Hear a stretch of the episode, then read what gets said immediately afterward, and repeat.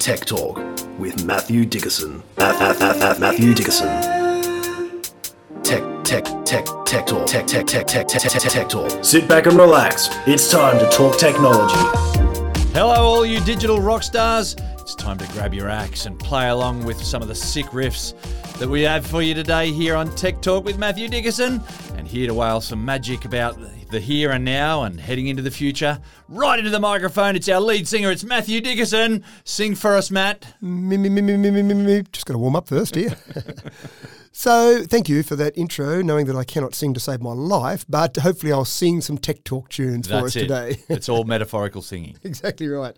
So, I've been to a conference this week, and I love going to conferences, and you learn so much, and you never know the little tidbits you're going to get out of a conference. You hear the big presentations and the glossy on the stage presentations. I can imagine there's a lot of stuff that you could probably listen through, not listen to.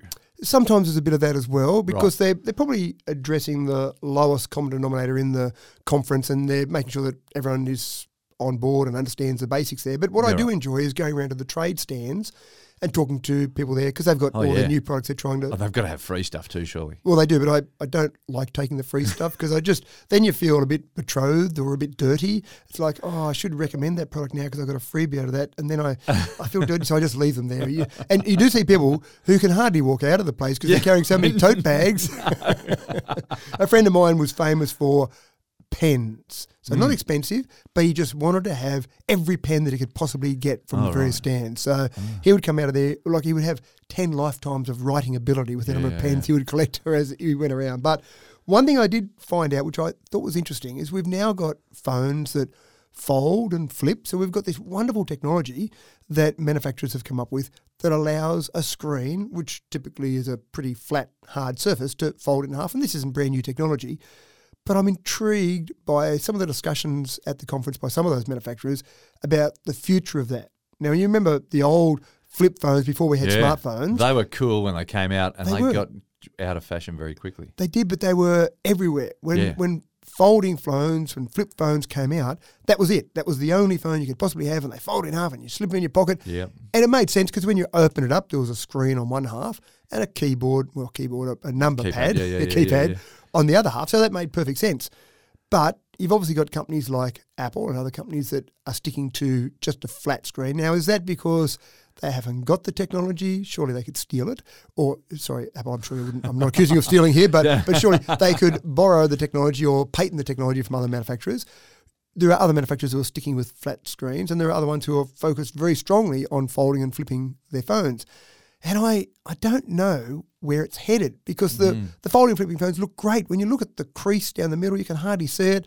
They're actually quite convenient. The fold, for example, you can use it with one thumb across the screen, so you can do most things with a thumb because it's a bit skinnier. But then when you want the wider phone, you fold it out and you go, wow, look at all that screen real estate. Mm. But it's not as if those sales are going ballistic. It's still, the flat phones are still outselling the folding and the flipping phones. Now, price could be a part Could this be a whole VHS versus beta thing where people just don't catch on? They just like what they like. yeah, it could And be. the, uh, yeah. Anyway, Yeah. sorry. Yeah. Well, and that's a possibility. I don't quite understand it because the amount of R and D that certain companies have spent on getting a screen that folds, that's not an easy thing. You can imagine sitting hmm. on the board going, well, why don't we have a flip phone like we used to have? Hmm. And the engineers in the corner start quivering and shaking and breaking out in a cold sweat. How do I do that? But, but it's, a golden egg now. yeah, that's, that's right. So I am intrigued by that. I can't give you an answer as to where it's going. People who have got their phones that fold or flip love them. People who have got their flat phones still love them. The real test, I think, would be a company like Apple that's got a large market share. If they brought out a folding or a flipping phone, which I haven't seen any plans in this year, for example, for them to bring one out. But if they brought one out, then is it about the operating system or is it about the actual form factor of the phone? So it's it's intriguing, but I still love the technology in those phones. It will be interesting to go fast forward two years and look back on, um, yeah, this all this guesswork that we've had. That's right, and we're meant to be doing that, aren't we? Fast forwarding several years in the future, and I can't I can't give you a prediction on this one.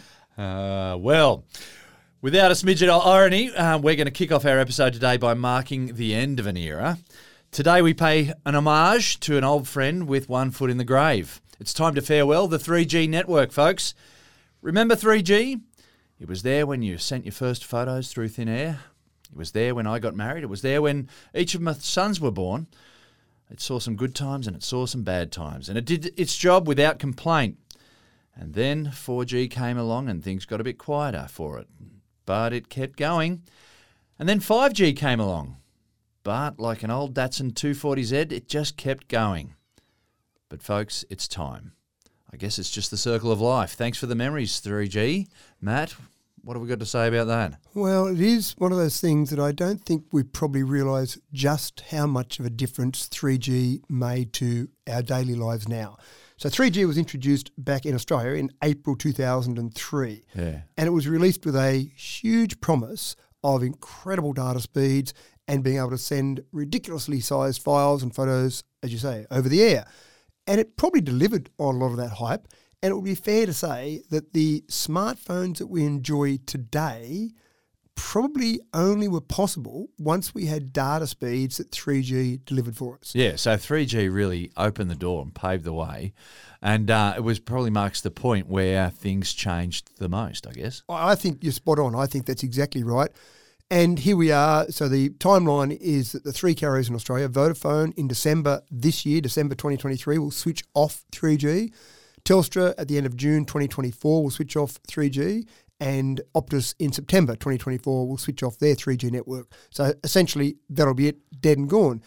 Now, there are some concerns from some people because there are times when you're travelling on regional roads and you're driving along and your phone drops out of 5G, then drops out of 4G, and then sometimes you see 3G come up. And you know that's come up because you try to send that beautiful photo you took on Instagram and it's just not going or it's taking forever. And you go, oh, what a joke this 3G network is. but of course, the photos are much larger than they were when Yeah. 3G was first introduced. So that's interesting. Now, why are they doing that? Why not just leave it ticking away there? You might need it for some regional coverage in some areas. Surely that's okay. Well, there's a couple of reasons. One that's an economic reason, but one is a crucial reason. It's probably not economical for a carrier to maintain a 3G network. It's like maintaining a telegraph system where you still got people who come in once every six months as a novelty to send a telegram. Well, why would we maintain a network It's for that? like investing in that Datsun 250Z as your family car. That's right, and And keep repairing it. That's right, and having the tools for it and all the rest of Ah, it. yeah. So carriers aren't going to spend a lot of money, or they don't want to spend a lot of money, put it that way, on maintaining the network. And given the fact that it's now 20 years old, around about that 20 to maybe 25 years seems to be the timeline of most of the G of networks 2G, 3G, 4G, etc. That seems to be about the sort of timeline. But there is a much more important reason, of course, and we've got spectrum reallocation. So there's only so much spectrum, so many frequencies we can use to transmit our radio signals. And the 3G network primarily uses 850 megahertz and 2100 megahertz.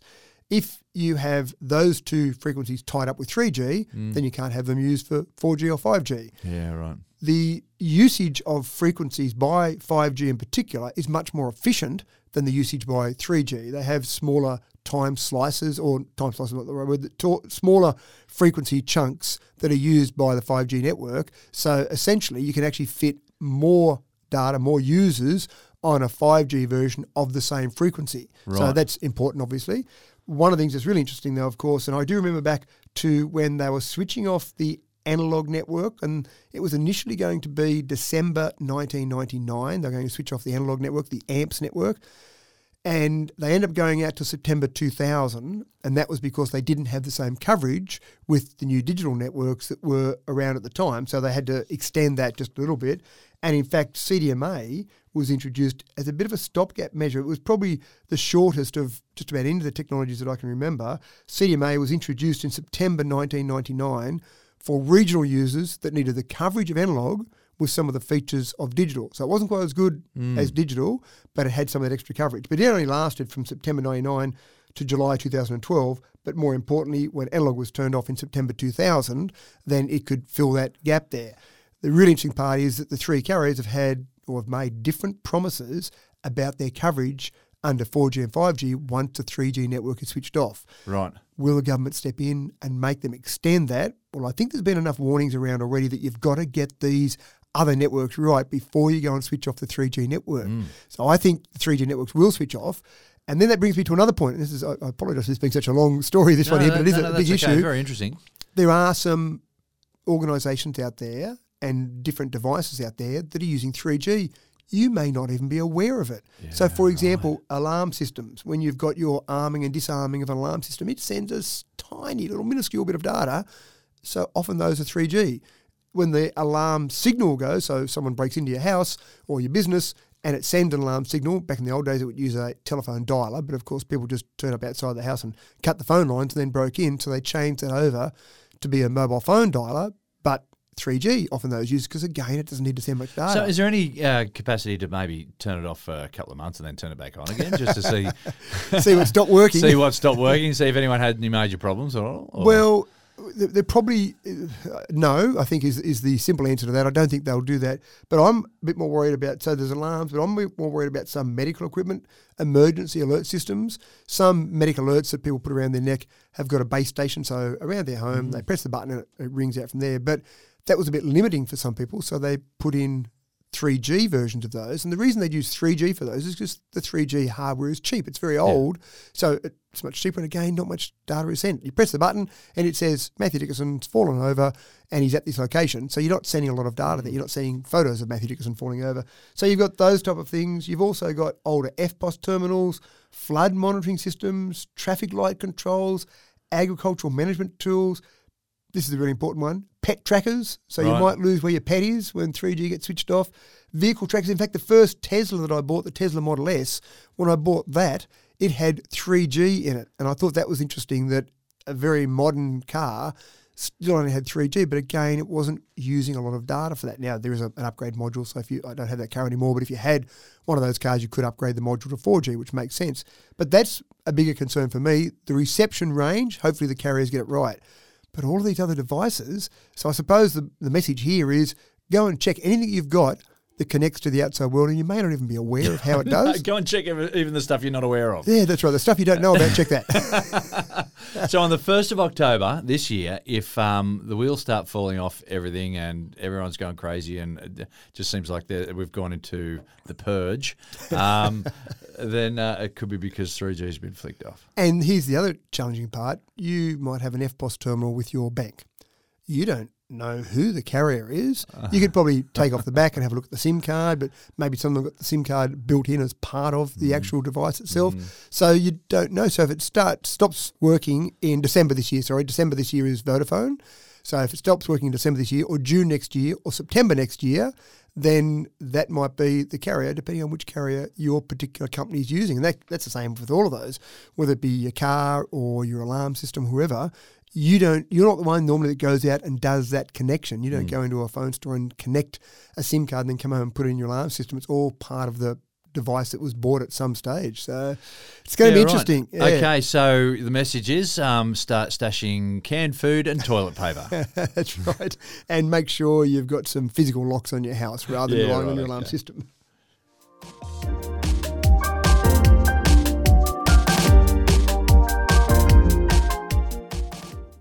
Netflix is officially for everybody, folks. I think that's uh, how they want it to be known, at least. I guess for the longest time, I'd assumed that TV was a wasted effort for people with visual impairment. So little I know. For a while now, some TV has had audio description options so that the visually impaired could indulge in some idiot box, even if only for a limited range of shows. Always seeking the edge, though, Netflix is getting on board and working hard to add audio descriptions to a broad range of its collection. This is a mammoth task, isn't it, Matt? mammoth task, and I'm not sure they're there yet, and that's why there's been a petition started from a 20 year old student from Brisbane, and good on her for going out and taking on, oh, not taking on Netflix, encouraging Netflix to do this. Hmm. Now, we have talked about subtitles before, and the fact that my kids who can all hear hmm. actually turn on subtitles, they come Yeah, my students, when we watch a YouTube clip, Yep. Want the subtitles, Yeah. even when they're wrong. that's that's the thing, isn't it? Because some of them are auto generated, so sometimes they are Yeah. wrong. Exactly right. So one thing we don't think about though is the reverse of that. You need the audio description. So you want to be able to see or hear, sorry, what's happening. So if you're blind, you can't see what's happening. You can listen to the dialect, the the, the dialogue. Sorry, not dialect, the dialogue.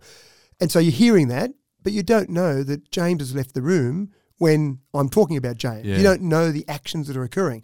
Now, modern movies and modern TV shows have audio descriptions. You can turn on audio descriptions, which makes sense.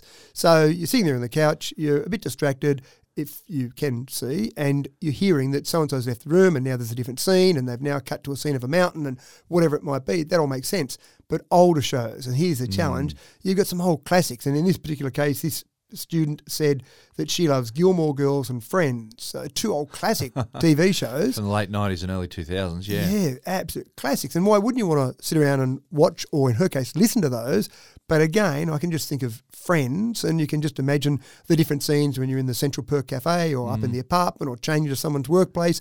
You need to know the context of where you are. Oh, and particularly it'd be frustrating because a lot of that they've got canned laughter and whatnot, and some of the jokes are visual. So things Hmm. go silent, and then the audience laughs, and you're left thinking, well, something's happened there. I'd be intrigued to actually listen to some of the audio descriptions to see how it describes exactly what's occurring on screen. And for some of those American sitcoms, they're a bit obvious in some Yeah. of their humour. So that wink, would be, you know, Joey comes in and has a look on his face like this, and that's why there's laughter there. And so it would be very obvious, you think, describing some of that humour in there. But again, I'm lucky I can see. There Mm. are people out there who can't see, and we sometimes forget about people less fortunate than ourselves. But there's a technology solution, but it's just not been applied to older shows, older movies, that type of thing. But what a job for Netflix or anyone Yeah. to do. And I suppose the question is, is it really Netflix's job to do it, or they obviously license Friends off whoever made Friends, off the producers of Friends, so they're paying a fee to do that. So that would make more sense to actually approach them and Oh, say, right. hey, you need this for not just Netflix, because there's other ways you can watch Friends as well. Yeah, yeah. Hmm. Very interesting. Something I'd never thought about. Yeah. Yeah, yeah, no, I'd never thought about it either, but obviously there are people out there who this is a big thing Real for. eye opener, if you pardon the pun.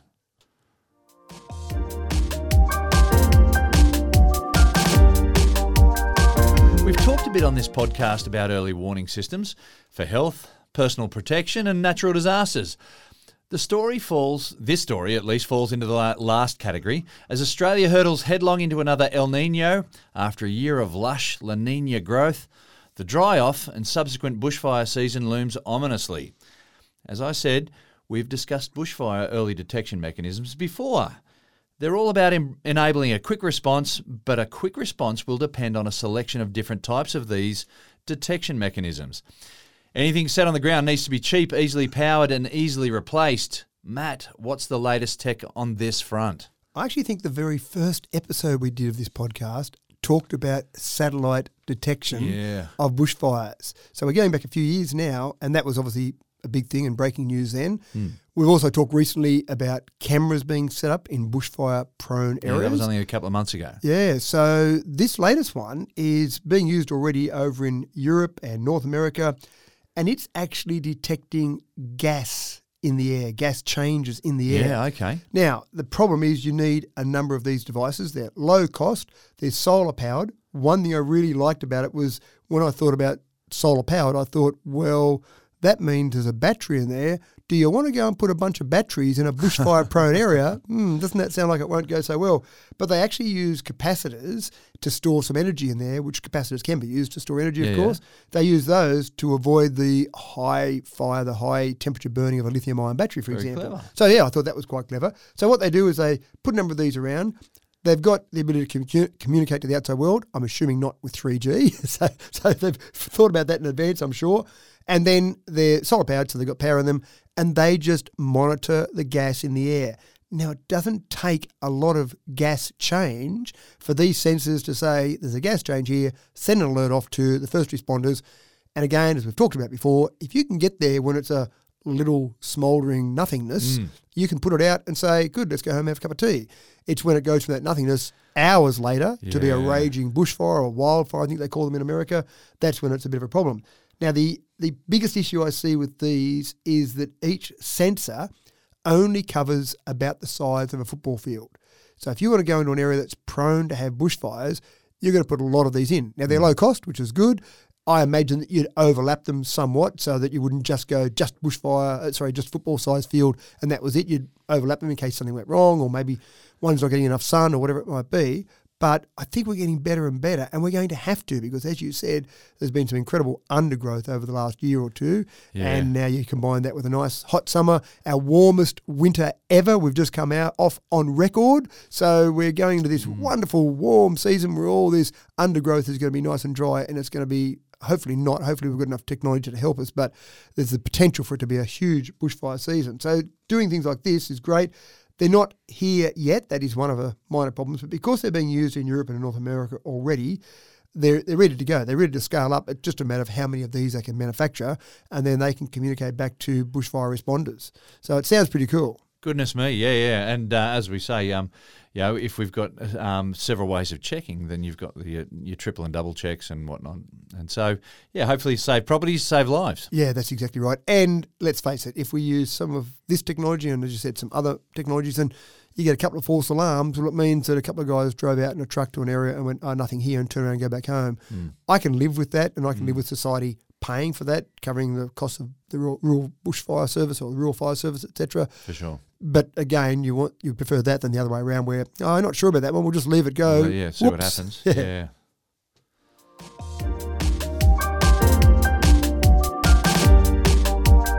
And now for another early warning device to save lives.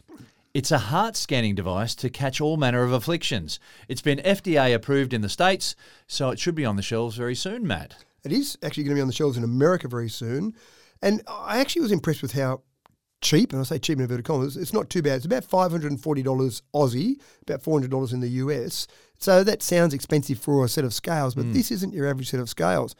And I'm sure we talked about this when it was first shown off at CES 2022. So we probably talked about it at the beginning of last year as a device they were showing off, but now it's there, it's being sold now as we speak. It's a set of scales with a handle.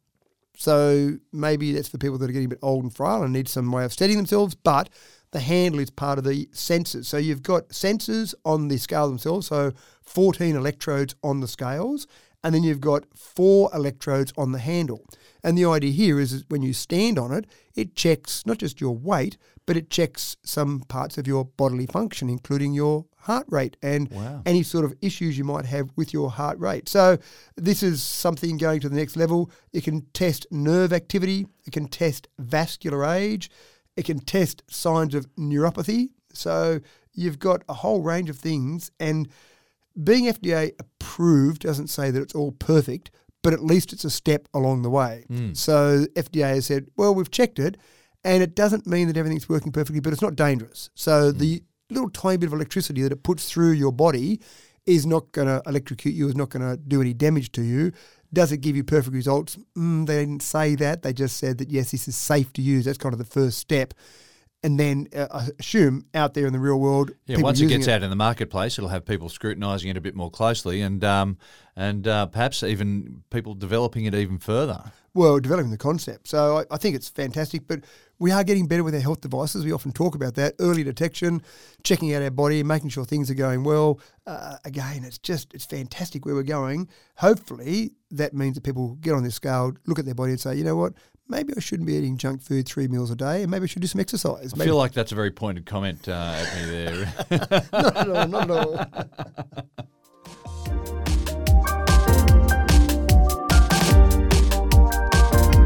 Here's another one to help us keep ourselves natural disaster free. Whenever we go to the beach, my wife runs us through a quick tsunami plan. It's tongue in cheek, of course, but behind every joke. Here's another example of AI put to use. This time, our friend AI the, uh, takes atmospheric clues to spot early signs of monster waves, which then it hopefully sends to an alert, early alert to anyone closer than sea level, uh, closer to sea level than the fifth floor. If I could just read my lines clearly, Matt, this has the potential to save thousands of lives, and it uses some pretty nifty tech. It does, and there's a couple of things that I find interesting here. The first one is the pronunciation of B U O Y. I say boy, Yeah, but but Americans say buoy. buoy. I know. Yeah. And sometimes I've been watching a TV show and I hear someone say buoy, and I go, "What was that word?" And then I turn the trying to scare subtitles on, of course. person. Yeah. and it says B U O Y. Well, that's a boy, not a buoy. But there's a few things. The first thing is that there are buoy or buoy-based systems that you can install out in the ocean to detect a tsunami because obviously there's a big wave that's traveling along out in the ocean before it gets to a tsunami on the shore. So you can put those in, but you can imagine you're putting them out in the ocean along every shoreline that you might want to think is possibly going to have a tsunami one day, Yeah. and then monitoring those checking them because you want to make sure they're working because obviously you don't want to have the tsunami one day and go, oh, didn't you check the batteries in that? What were you ah. doing? That was your job. No, that was your job. So that's the first thing. Buoys have been used and still are used at the moment, but it's a complicated system. The other thing that I find really fascinating about this story is that we tend to think, well, I tend to think in a simplistic way, that radio signals typically travel at 3 by 10 to the 8 metres per second, same as the speed of light. Now, that's kind of true ish, but depending on what those radio signals are travelling through, it might change that ever so slightly. Yeah, so you're going to get some sort of a refraction, I would guess. Well, you've, you've got different things that might be travelling through. So, for example, NASA had done some research on this and they found that the charged particle density in the Earth's ionosphere, which is 300, 350 kilometres above the Earth, for mm-hmm. example, that affected the speed of transmission between ground based devices and satellites. Now, you can imagine it's not going to be much. It's not as if they go, wow, that 3 by 10 to the 8, now that's going at 50 kilometres an hour. It's going to be minuscule changes. Yeah, but I'm guessing that those minuscule changes are still significant. enough. They're significant enough for tsunami detection. And so you go, what? How could that possibly be true?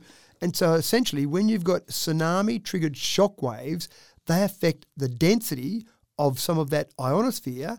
So that actually changes the speed Wow. of satellite radio signals. You're going along minding your own business, just being, I don't know, a GPS satellite or something, and you go, hold on a sec. That signal got a little bit slower to me By than it should have done. yeah. yeah, exactly.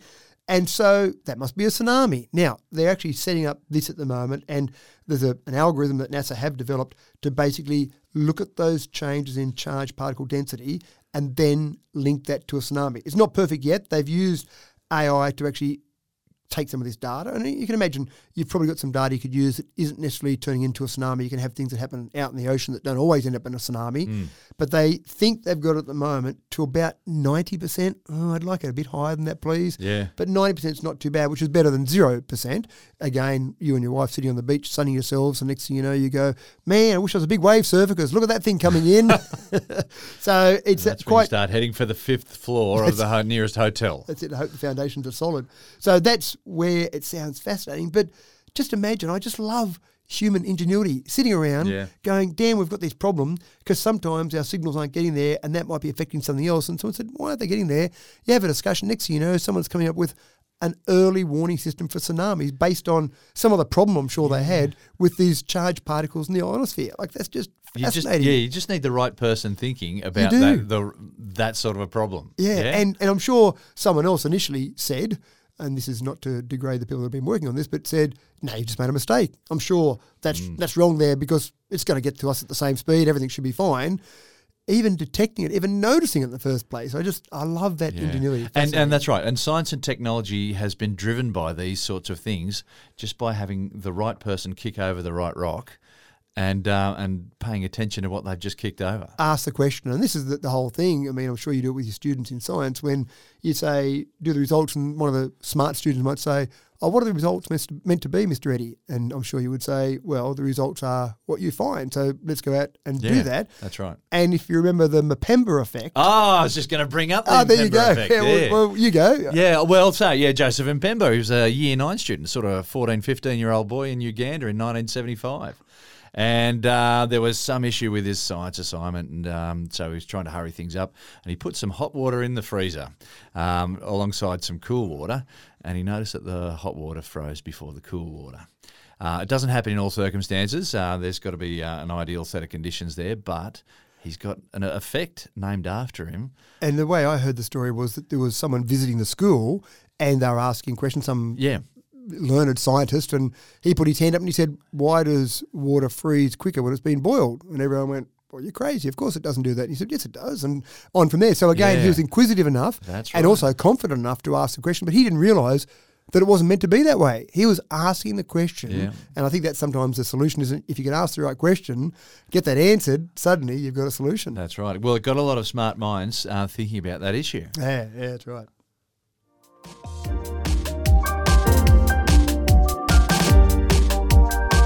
Can't believe that in 2023 we're still entertaining the idea that there might be a Loch Ness monster out there.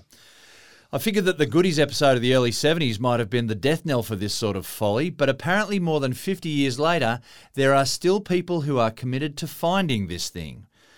This next story is evidence that people will believe in anything. A high tech mission has been launched and will hopefully end the myth of the Loch Ness Monster once and for all. Not. What's all the hubbub about, Matt? And can we turn this tech on Bigfoot as well while we're at it? Well, I was thinking of both Sasquatch or Bigfoot and the Loch Ness Monster. And I was trying to think, there's got to be others out there too that we've got to go and find. Surely, surely. Yeah, yeah, but I. I was always concerned that with all the wonderful camera equipment we've got, and everyone's carrying a wonderful camera around their pocket with their smartphone now, they just never seem to have a good quality camera whenever Bigfoot or the Loch Ness Monster Ness happen to be popping up. Why don't they carry good quality cameras, people? You're going out looking for these things. Take a good quality camera. Look, for mine, it's also about understanding population dynamics and how long can a single individual live, um, and um, how many how many individuals do you need to keep a population alive? Anyway, let's keep going. So you're saying there's got to be more than one There's Sasquatch? got there'd have to be lots and lots of Sasquatches out there, and if there's lots and lots, then maybe we might have spotted more of them. Maybe. uh, same as uh, the Loch Ness monster. But anyway, the plesiosaur. So I, I love the fact that people have said, you know what, let's throw some science at this myth. And the best we've got at this stage was the famous 1934 surgeon's photo, which later was proven to be a hoax. Yes. In fact, he said that was a hoax. Gotcha. uh, so they're going out and they're doing thermal imaging with drones over the, the, the loch. So they're going out there and doing that. They're doing underwater hydrophones to pick up potential, get ready for it, Nessie like calls. Hmm. Given the fact we don't have a lot of information About about, what? the Loch Ness Monster, I'm not sure what a Nessie like call is. Maybe they got some voice actors in and said, What uh-huh. do you think Nessie would sound like? And now we'll go and listen for those things. But I just love the fact that someone said, you know what, this will be a good fun thing to do. And that'll show them. that'll right. prove that the Loch Ness Monster, at least with the Loch Ness Monster, is limited to one body of water. The it's 57 square kilometres is the body of water. So it's not the world. Whereas Sasquatch could be anywhere. Could be sitting outside this house right now. it That's could be anywhere. Maybe a few more trees around might be needed for Sasquatch to hide in. I'm not sure, but it seems to be uh, popping up. And also, so to do it with Sasquatch would be very difficult. At least with the Loch Ness monster, let's tick that one off first. And surely then, once you've got science that shows definitively not there, and actually that's an interesting one. That's, that's the problem because yeah, you can- not finding it is not proof that it doesn't exist. That's right. There's a great quote in the movie about the females that helped in World War II and some of the, the mathematics they were doing. Oh, no, no, sorry, in, in Landing on the Moon. And there's a great quote on that. The, the absence of evidence is not the evidence of absence. So saying as much information as you like to say the Loch Ness Monster is not there does not prove it's not there. It just proves you haven't found it yet. However, a basic understanding of population dynamics might. Anyway, let's Like, just keep don't be pushing such on a there. Spoil sport, James. Logic and science you're putting to it. That's no fun at all. Yeah. So by the time people listen to this episode, the testing should have been completed. So you should be able to go and Google it and see what they found. Now I'm going to go out on a limb here. I'm with you. I'm going to say, get ready for it. They didn't find any evidence of Loch Ness, but I don't know for sure yet because we haven't got the results back yet. Yeah, look, I'm going to go out on a limb. I reckon it exists. I'm going to back on all uh, everything I've said so far, and oh yeah, just put all my house and everything on it. the Loch Ness monster's out there. There's only one of them, and it's been around for how many hundred years? Oh, a fair while. Actually, when was the first sighting? It would have been. Look, a, the, a a blue whale or a sperm whale lives for about 80 years, 80 or 90 years. Yep. Well, given the Yep. fact the 1934 photo was Yeah. 90 years ago or 89 years ago, he'd have to be fairly old. Oh, well, he or she, Loch Ness Monster, I don't want to be sexist hmm. here, would have to be fairly old. And who were the mum and dad? Oh, look, it gets too complicated. So keep an eye for that. Go and Google it now and see what you find.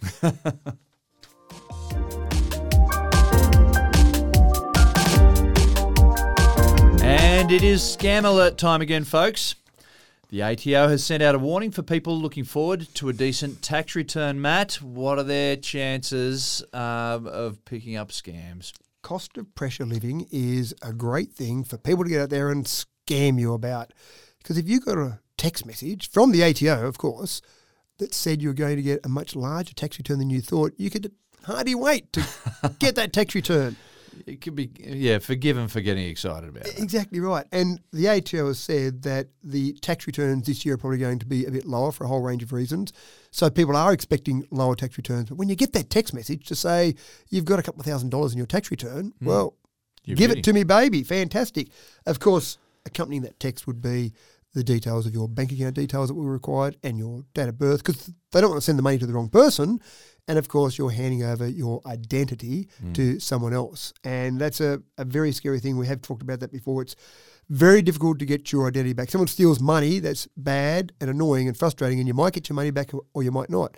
But when someone steals your identity, that's a whole bunch of trouble. You then Next have to prove that you don't have all these loans. Correct. and, yep. uh, And your your track record, then your debt history can be impacted. So the next time you go for a legitimate loan for a car, a house, or a bit of furniture from some furniture store, they say. "Sorry, sir, we see that you defaulted on several million dollars worth of home loans, or whatever it might be." So that's all a bit of a problem. But the message really from the ATO here is very simple: never, ever, ever, not maybe, not occasionally, never, ever will they send you a message with a link. They might send you a message, they mm. might inform you of something, but they'll say, go and have a look on the ATO website or contact your tax agent. They'll, they'll direct you mm. to look at it. So, again, with so many different little tricks that scammers are using, you've just got to be so conscious of not clicking on a link. I mean, it seems simple, doesn't it? But it's, it's so convenient. That's Something right. comes in and you want to click on a link and they're good. So you might get a parcel that's coming and it says,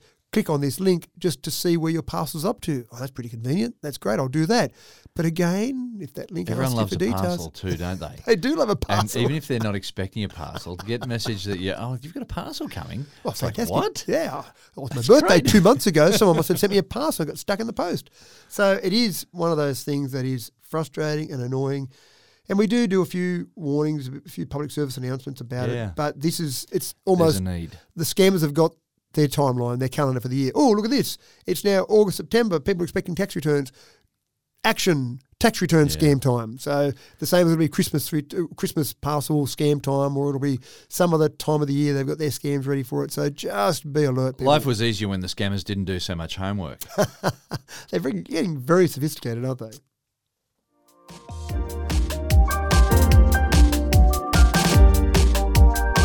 We're all about sustainability here at Tech Talk, and if there's one thing to get the juices flowing, it's when we come across a story where one man's trash is another man's treasure.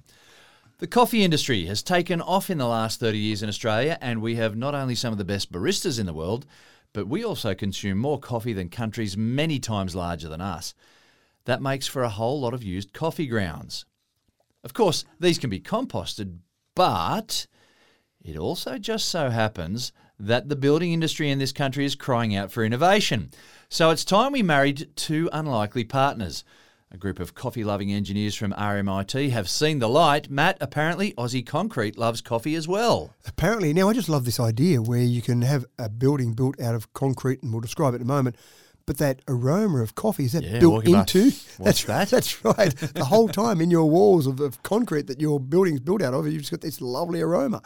It is fascinating, and I I don't remember when it happened that everyone that walks down the street has to have their hand out in front of them carrying a coffee cup. Yeah. I almost expect to see people running in a fun run carrying their coffee cup along because they, they wouldn't know what to do with their hand otherwise. So it has really taken off. And I again, I don't remember when it happened. You, you said 30 years, but I don't know when suddenly it went from no one had coffee or you had your 43 beans of Nescafe and suddenly everyone had to have a cappuccino. So Yeah, it was yeah. a, a bit different. But globally, we consume 18, mil- oh, sorry, no, we generate 18 million tonnes of used coffee grounds. Wow. That's a lot.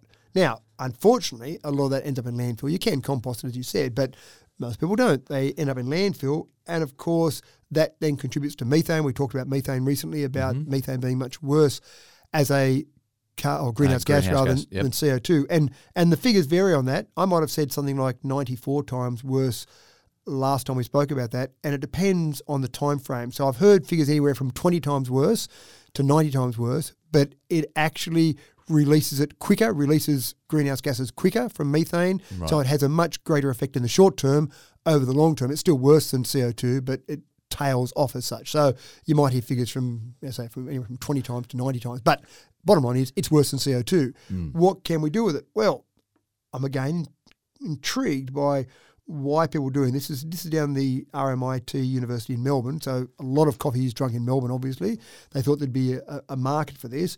They took the coffee grounds, they heated them randomly, probably not randomly. They probably did some experiments to 350 degrees Celsius for two hours in an oxygen-free environment. And then the obvious thing to do with that biochar was to mix it with concrete. Go figure. I don't know. Again, I'd just love to see the progress, these steps that someone went through. Yeah, who had the idea of doing this? Yeah. It's like the first person who um, ever prepared olives.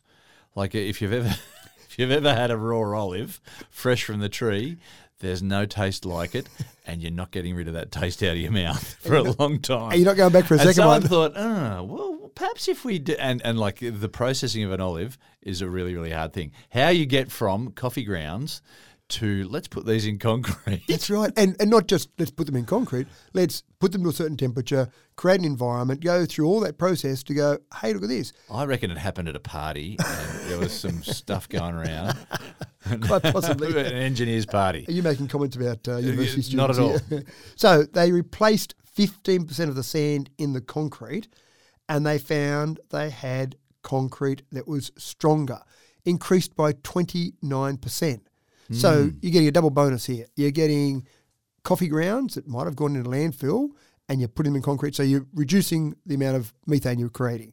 And then you're getting concrete that's stronger, which then gives you a double bonus because theoretically you could use less concrete. Yeah, yeah. And of course, we know that concrete's bad for the environment. 8% of global carbon dioxide emissions come from concrete production. Hmm. So reduce the amount of concrete because it's stronger and get rid of something that produces methane. Wow. How well, cool how long that? does it take to pour and cure some concrete? Um, and if you can cut that time as well, you can throw up your buildings a bit faster, perhaps as well. another bonus, triple bonus. This is the gift that keeps on giving. It is. So all from some people smoking some drugs at a university party. Sounds fantastic. but it is it is quite fascinating. They're still doing their testing at the moment. It's still at university stage, not out in production stage, not out in the real world yet. Oh, but What a clever idea. what a clever idea, and I think we'll see much more of this.